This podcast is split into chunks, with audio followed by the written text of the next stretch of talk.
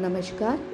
जीजी वेशा के आज के पॉडकास्ट में आप सभी का स्वागत है। हार से मिली सीख को भूलना ही सबसे बड़ी भूल है। ये कहना है बजरंग पूनिया जी का, जिन्होंने कॉमनवेल्थ गेम्स में गोल्ड हासिल करके भारत को गर्व महसूस करवाया। आइए उन्हीं के शब्दों में सुनते हैं उनकी इस यात्रा के बारे में। पापा की इच्छा थी कि उनके दोनों बच्चों में से कोई एक तो पहलवानी करे। मैं अपने भाई के साथ सिर्फ़ इसीलिए अखाड़े जाता था कि स्कूल न जाना पड़े। पहली क्लास में हाजिरी लगाकर स्कूल से गायब हो जाता था। पापा ने सपोर्ट किया, मैं स्कूल नहीं जाता था तो भी वो मुझे पूछते नहीं थे। वो चाहते थे कि मैं कुछ बनकर दिखाऊँ, इसके लिए वो हर हद तक मदद करते थे। पहली बार छारा के अखाड़े में वो ही लेकर हमें गए मुझे अखाड़े की मिट्टी बहुत पसंद है। इस मिट्टी में तेल, हल्दी आदि डाला जाता है। ये चीज़ें मिट्टी से लगाव पैदा करती हैं। शुरुआत में जब मैं अखाड़े जाता था तो इस मिट्टी में पानी छिड़क कर पलटी लगाता था। भारी फर्श को रस्सी से बाँध पूरे अखाड़े में फेरना पलटी लगाना होता है। इस तरह रोज अखाड़े को तैयार करता। बच्चों के आने से पहले ये काम रोज करता था।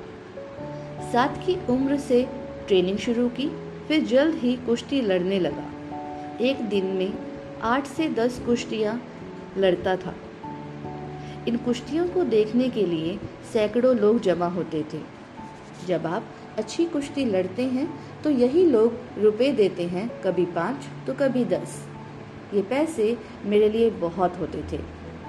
हमारी आर्थिक स्थिति ज़्यादा अच्छी नहीं थी। ऐसे में यह कमाई काफ़ी ज़रूरतें पूरी कर देती थी। ईमानदार, मेहनत का फल हमेशा मिलता है।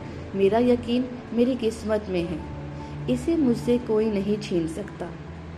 सुधार तो निरंतर चलता है करियर के आखिरी दिन तक। मैं सीखता रहूँगा। मेहनत का कोई विकल्प नहीं होता। मेहनत जग है। केवल कड़ी मेहनत से ही मिल सकती है। कड़ी मेहनत ही मेरे हिसाब से बेस्ट टैलेंट है। खुद को मोटिवेट करना तभी सीख पाएँगे जब हार से सामना होगा। एक बार मैं हरियाणा की स्टेट चैंपियनशिप में हार गया। इससे मुझे घोर निराशा हुई। जब आप निराश होते हैं, उससे मुश्किल वक्त कोई नहीं होता। मरीज़ अगर निराश है तो उसकी जान कोई डॉक्टर नहीं बचा सकता। यह निराशा के साथ मेरा पहला सामना था। इस हार के कारण मेरा नेशनल में सिलेक्शन नहीं हुआ। निराशा, हताशा मुझ पर बुरी तरह से हावी हो गई थी। मेरी यह हालत बचपन के कोच वीरेंद्र दलाल ने समझी। उन्होंने समझाया कि आगे बढ़ने के लिए हार भी ज़रूरी है। हार से ही इंसान खुद को जानता है, अपनी कमजोरियों से रूबरू होता है। बड़े लक्ष्य पर निगाह होना ज़रूरी है। राह में हार जीत के मौके तो हारते ही रहेंगे। हारना किसी को पसंद नहीं है। सबको बुरा लगता है कि इतनी कड़ी ट्रेनिंग के बाद आप हार रहे होते हैं।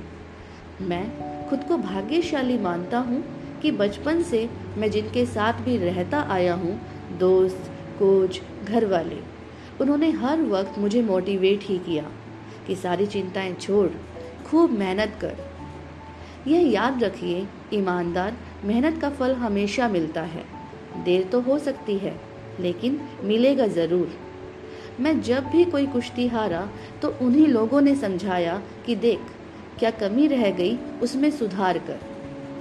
हार से मिली सीख को भूलना ही सबसे बड़ी भूल है। हार से सीख लेकर ही आप उससे मुक्ति पा पाओगे, वरना वो हार पीछा करती रहेगी।